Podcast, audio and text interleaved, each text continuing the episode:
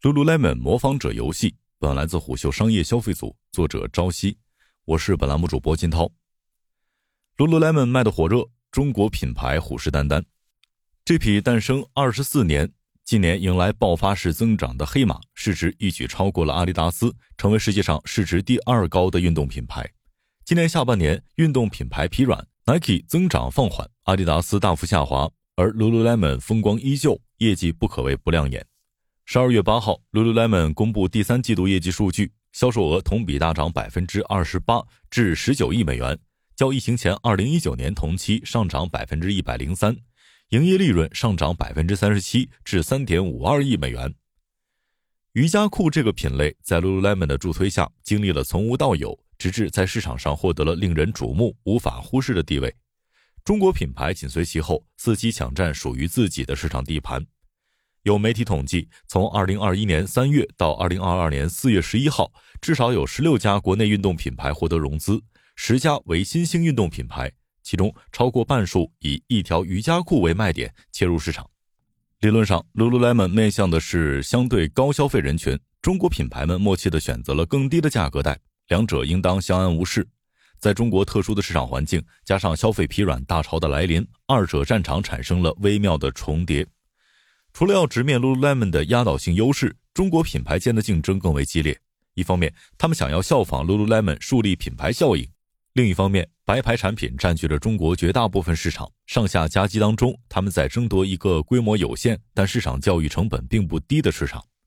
当下，Lululemon 的中国模仿者们拆分着 Lululemon 走红的各个特质，逐一追赶。这就像芯片发展一样。当国产替代们始终在追逐的路上，就意味着很难有人跳出框架走到 Lululemon 的前面。江湖传闻，穿上就不想脱下来的 Lululemon 面料确实有玄机。Lululemon 曾经表示，2021年自己百分之十九的面料来自于中国大陆。然而，号称自己拥有原版布料的厂商数量非常多。实际上，江苏一些非常顶级的面料厂商提供的面料也并非和原版完全一样。一位瑜伽裤品类创业者王可告诉虎嗅，虽然自己也生产瑜伽裤，但他个人仍然是 Lululemon 的绝对拥护者，认为其穿着感确实无可替代。但他也表示，如果不是非常追求极致的消费者，是感受不到差别的。欧一柔告诉虎嗅，高弹类面料开发和生产中的技术维度非常的多。除了跟普通面料类似的外观、克重、手感等等之外，还有其特有的拉伸率、回弹率、量值等等专业性弹性面料相关的参数控制，同时还有运动性相关的测试内容，比如勾丝、耐磨等等。最后还要加上吸湿排汗、速干之类的功能性内容。所以这些参数和技术内容都是一种互相牵制、拉扯，取得动态平衡的关系。尽管 Lululemon 一直强调自己的面料科技。但实际上，Lululemon 并不生产原材料和产品，其产品中使用的多种织物是由第三方开发和制造的技术先进的纺织产品。同时，Lululemon 申请的专利中绝大部分是工艺设计专利，包括动态性能的胸衣布料编织方法、带有储物袋的胸衣设计等等，而不是面料专利。因此，Lululemon 的面料实际上没有技术壁垒，其壁垒是通过面料的高成本实现的。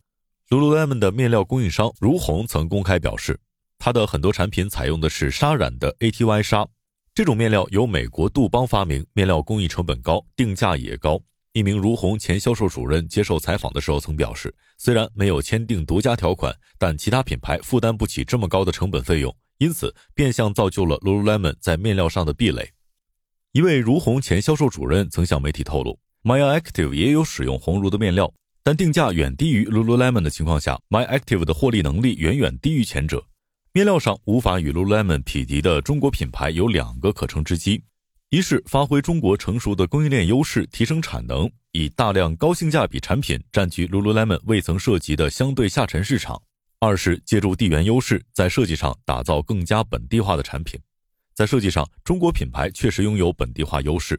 欧一柔告诉虎嗅，很多国际大牌的设计团队都在国外，不了解中国人的消费习惯、审美，甚至亚洲的气候。比如亚洲人的身形跟欧美人不一样，裤子长度和腰线都不同，还有各地区的天气也不一样。美国大部分地区是干燥的，中国很多地方相对潮湿。中国女性穿运动内衣的时候在乎的是收紧副乳，外国人可能更在乎透气。而供应链上的可乘之机是源于自 Lululemon 上市起，市场对于其供应链风险就十分的关注。总的来讲，Lululemon 产品交付完全依赖供应商，且供应商分散在全球。同时，Lululemon 曾表示，产品中使用的很多特殊面料，如果遭遇供应链中断，无法确保在短期内找到额外的面料供应商或者原材料供应商、生产厂商。最近的一次供应链危机发生在2021年，去年第二季度财报会议当中，首席执行官卡尔文·麦克唐纳表示。由于越南疫情，品牌供应链已经陆续出现生产中断、货物滞留等负面影响，最终这导致 Lululemon 去年库存水平过低，一定程度上限制了销售增长。因此，Lululemon 决定在2022年提高库存，但似乎又陷入了另外一个极端。截至今年三季度末，Lululemon 库存达到17亿美元，同比增长85%。预计四季度增长速度放缓，但增幅仍高达60%。高库存水平引发了市场的担忧。财报发布后，股价应声下跌百分之十三。Lululemon 分散，他们面对的是另一个层面的问题。最常见的供应链危机是不能如期出货。一件衣服涉及很多的供应商，有的时候甚至多达一百个。只要一个供应商货期出现了问题，就会影响总体的进程。欧一柔告诉虎嗅，创业初期，Maya Active 的供应链经历了野蛮生长的工作方式，货品的准时交付对于销售端具有决定性的战略意义。而供应链又有自己的长周期性，为了提高准交率，公司进行了供应链管理转型。在前端，从设计和产品开发开始，就做了很多协调和管控的工作，同时推广端到端的广义供应链理念，把整盘生意放在一起协同管理。今年，MyActive 的平均准交率达到了百分之八十左右。国产品牌容易踩的另一个坑是品控参差不齐。去年刚成立的 Singing 采取的是代加工的模式，只需要检验成品。今年 Singing 订单骤增，电商模式也需要更快的反应速度。Singing 高峰的出货量在一天两万条左右，因此公司同时和多家代工厂合作，这就导致品控不可控的风险无限扩大了。鲨鱼裤和瑜伽一样贴身合体，对版型和面料两者结合的要求非常高，稍微调一毫米的版型，胯、臀、腰、腿等各个地方的感受都会不一样。因此，当每家代工厂采用略有不同的面料时，产品检验环节无法检验出问题；但一旦穿到真人身上，穿感变化极大。为了解决品控问题，今年秋冬，Singing 决定把控源头，集中采购面料，要求所有代工厂使用品牌方提供的面料。此举一方面降低成本，另一方面促进了品牌在工艺上的标准化，逐步解决供应链基本问题，提高效率和品控的同时，中国品牌还具有一定的流量优势。Lululemon 的核心是直面消费者，其产品销售、品牌建设围绕着直营门店和自营线上渠道展开。理论上，在电商零售占据主导地位的中国市场，Lululemon 的模式并不占优势。但实际上，Lululemon 在中国取得了亮眼的业绩。公司甚至预测，2026年中国将成为其全球第二大市场。